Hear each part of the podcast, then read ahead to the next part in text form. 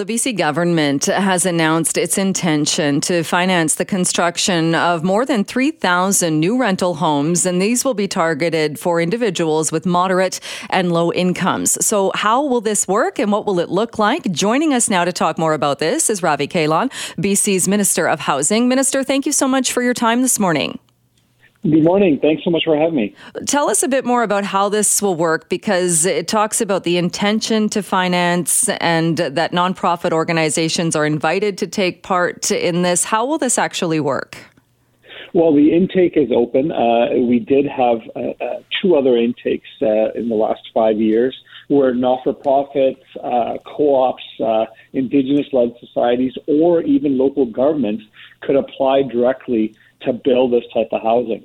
Uh, we know uh, that there's a big demand. We know there's a lot of not for profits that are ready to go with applications. And what we're doing here is we're doing a couple things. One, we're saying the intake is open, uh, that they can apply. Those that are shovel ready can get in the door right away.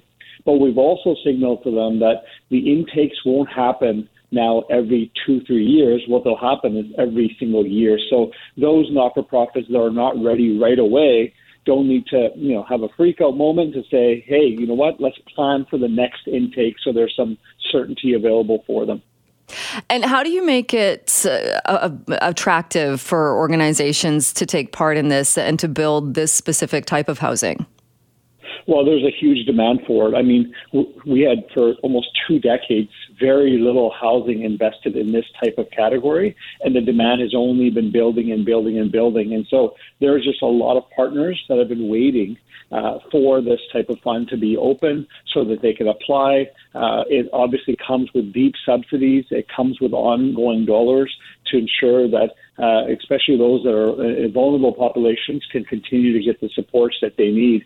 Uh, we were able to announce yesterday at a site in South Vancouver, which was one of the funds in the early uh, five years ago that got the money It's open and has people moved in and and uh, obviously you know life changing for those individuals.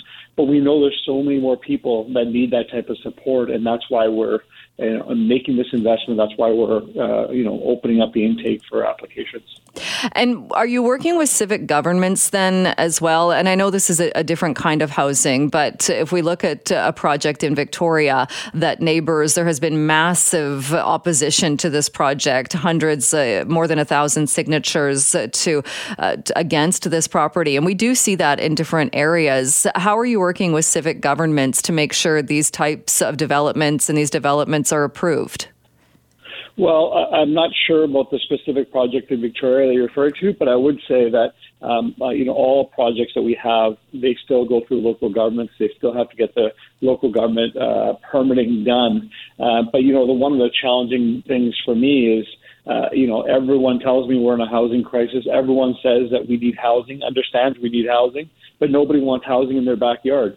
Uh, we need to get past that. We need to find ways to get housing built and get it built faster. Otherwise, this crisis will just prolong, get longer and longer, and more people will become vulnerable.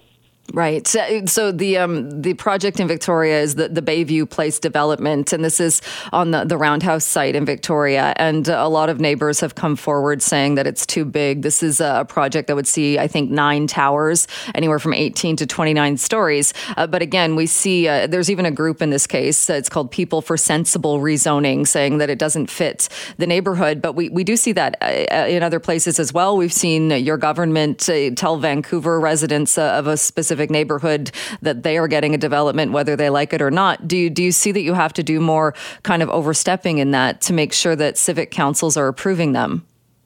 Well, in the case of the, the Vancouver proposal, it, it had already gotten through council, it had already gone through public hearing, uh, and we were just not prepared to have it relitigated again after uh, more than two years of going back and forth.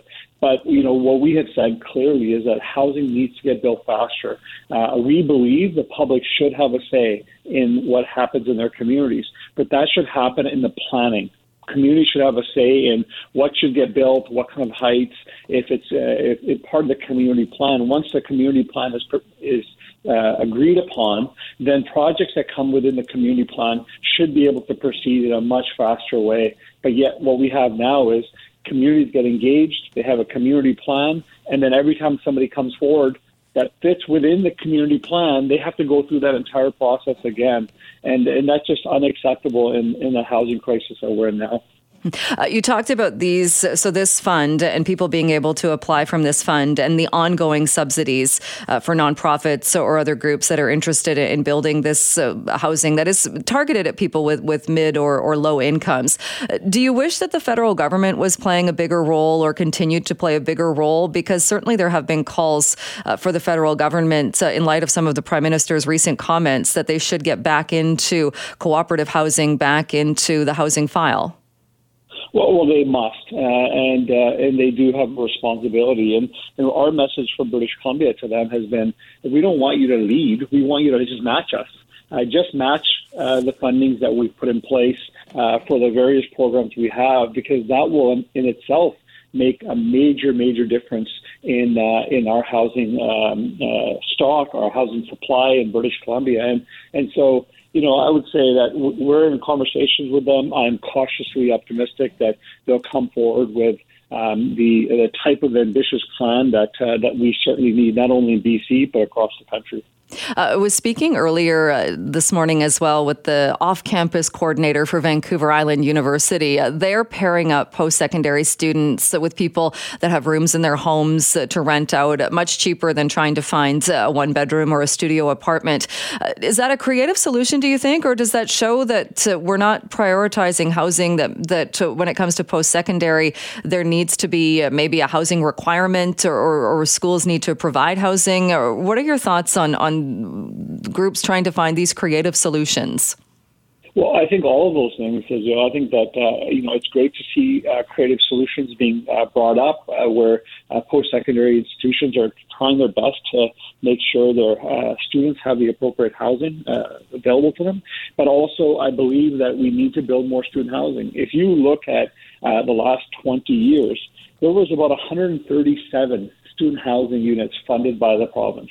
Uh, just in the last five years, we have 8,000 of them uh, going either built or, or under construction, and, and we're and we're behind even with that. And so I think it's going to require creative solutions. It's going to require us to be building more on campus housing uh, because that's actually the quickest way to relieve pr- pressure on the housing market. Uh, and again, you know, I know there's been a big call to the federal government to get involved as well. And again, same message is we have an ambitious plan here in British Columbia.